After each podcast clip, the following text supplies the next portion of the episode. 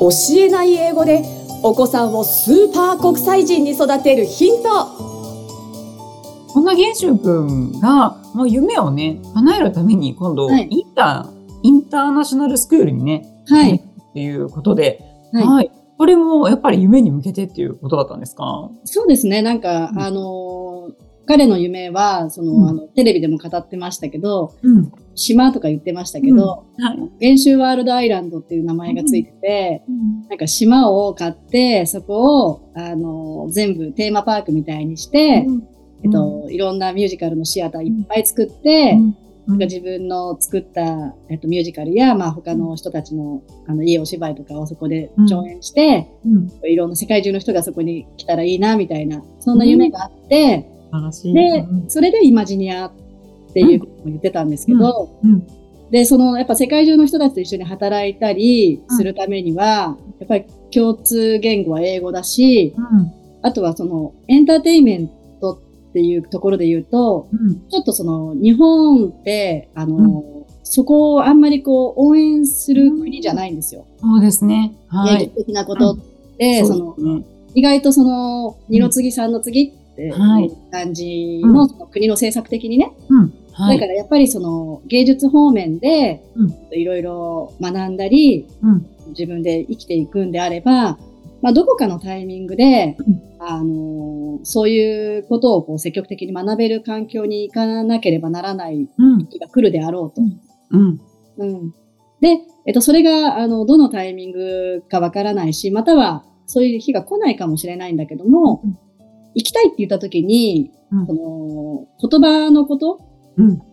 英語で引っかかっちゃって、うん、そのタイミングを逃すのは嫌だ。っていうところで、うん、じゃあもうあの将来進む方向が、うんえー、そっちなんであれば、うん、あの今から英語で学ぶっていうことをしておいた方が、うん、本人があのハードルがあの少ないだろうということで、うんえっとまあ、本人の意向と、うん、私たちもいろいろ考えて今回、うんうん、あの転校することになったんですけど、うんはい、素晴らしいですね。本当まさに英語を使って将来やりたいことを叶えていくっていう本当にもう国際人だなっていうね、元秀くんですけど、で本当おっしゃるようにそのエンターテインメントっていう意味ではね、ちょっと残念なことにね、確かに日本はあんまり優遇されてないなっていうのを本当に感じるところでもあって、まあ、アメリカとかヨーロッパって芸術系へのねこの尊敬とかもうすごいじゃないですか、ね、でお金もやっぱりそこにかなりあの支払われるっていうところもあるし、かといって見る人たちはすごい安く見られるんですよね。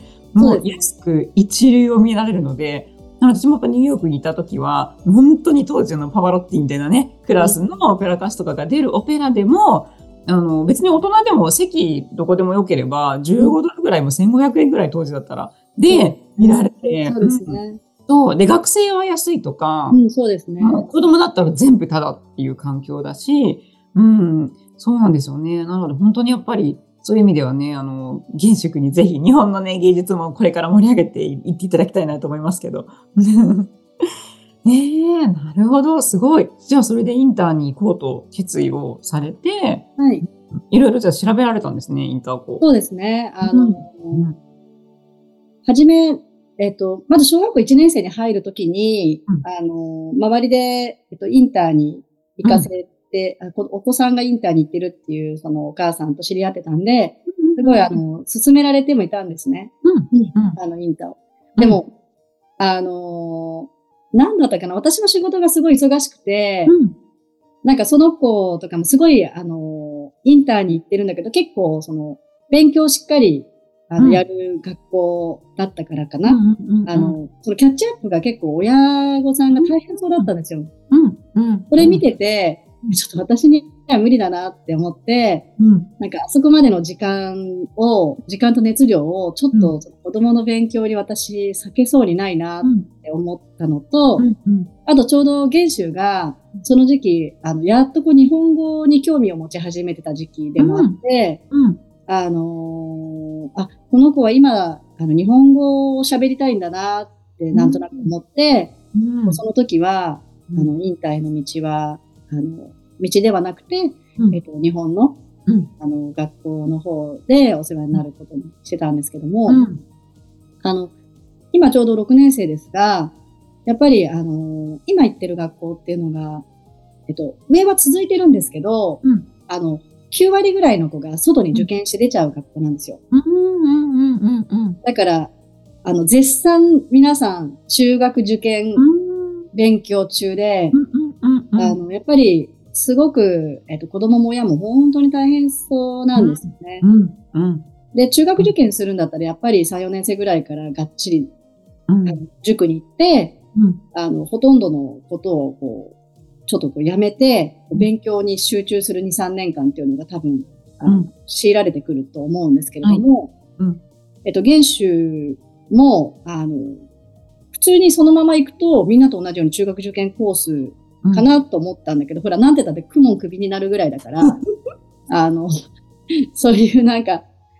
ガーってこう勉強するとかっていう能力はあんまりないんですよね、もともと。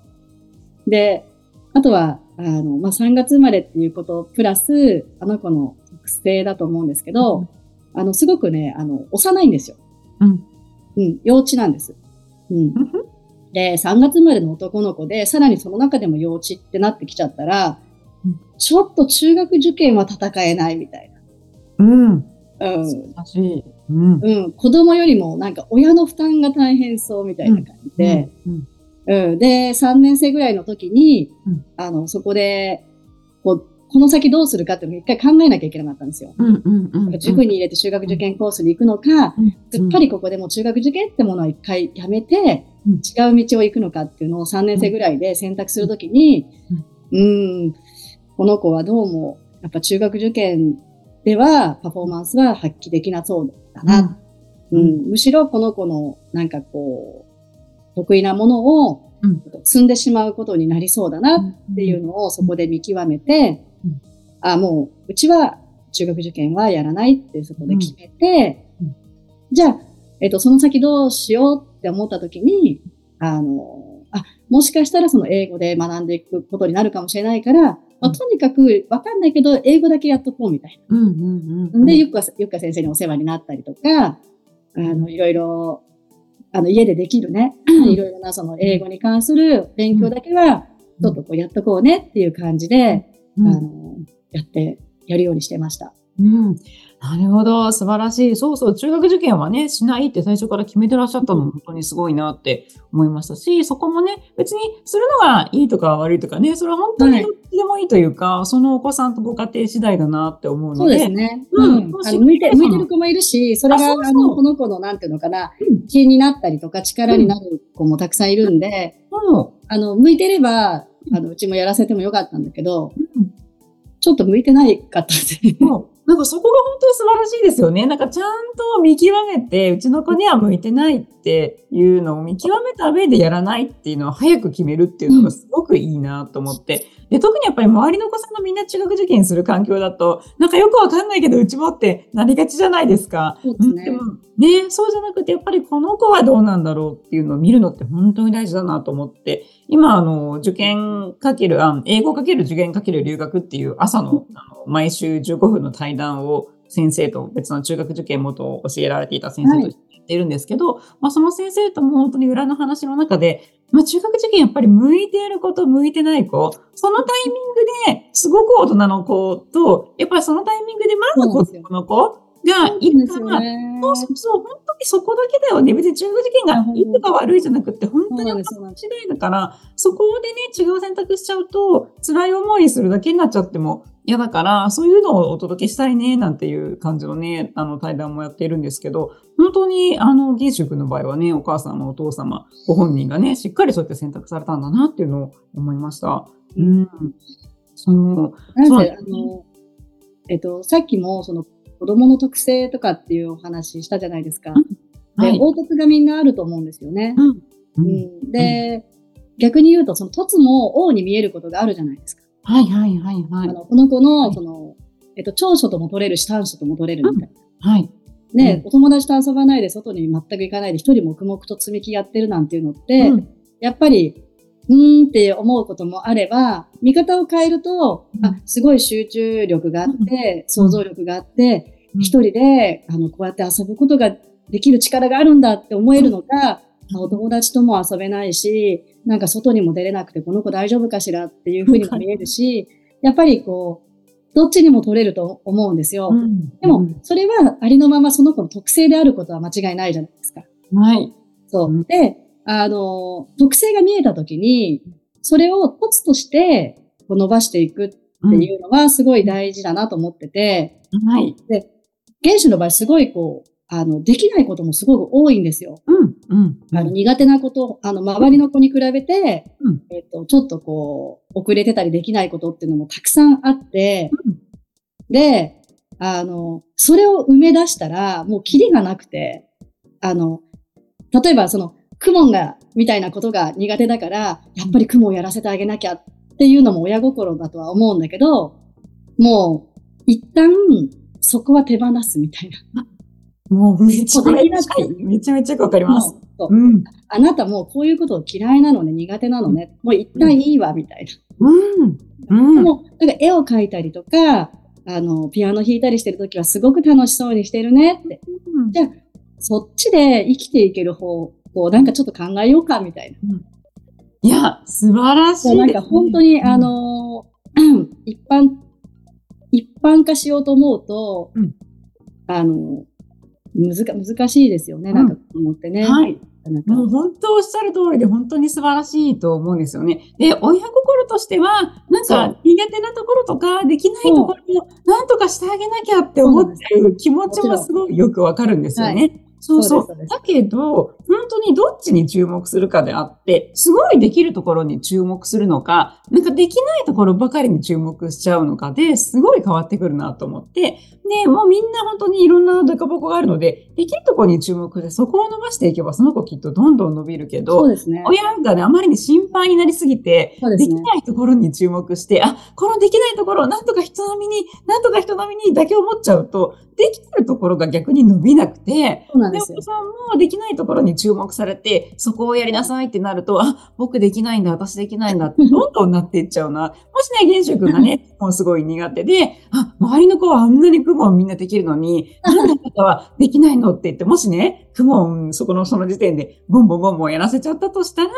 今の原種君はなさそうだなっていう。いや、絶対ないですよ。だって目がもう死んでましたもん。さ、死んだ魚みたいになっちゃってて。もうなんか、だからもう目見るとわかりますよね、子供たちね。わかります。あの、好きなことやってるときはやっぱ目が輝いてますもんね。ですよ。もう、もうなんか全体のオーラが違う。オーラが違う。そう。もうなんかドヨーンって言って、なんかこんななんかもう変なこうドヨドヨマークがこう出ちゃうぐらいの感じで、こうやっていやいややってるじゃないですか。なんか。うん。ああ、もうこの子本当に嫌なんだな、こういうことみたいな。本当にそうですよね。そう。だからそこに逆、そこで逆に親御さんが不安にならずに、あ、この子これできなくてどうしようって不安にならずに。諦める？そうそうそう。この子はこれが嫌なんだ、ピッてなって、じゃあどこが好きなのかなって見てあげるって。自分も嫌な、嫌なことやらされるの嫌じゃないですか。そうですよ、私もです。ねえ、だから、そういうこともいいです。だったら、その、この子がキラキラした魂で、長く、長くこのキラキラを持続できるかって、本当に、あの、その、魂が、それ大人もそうなんですけど、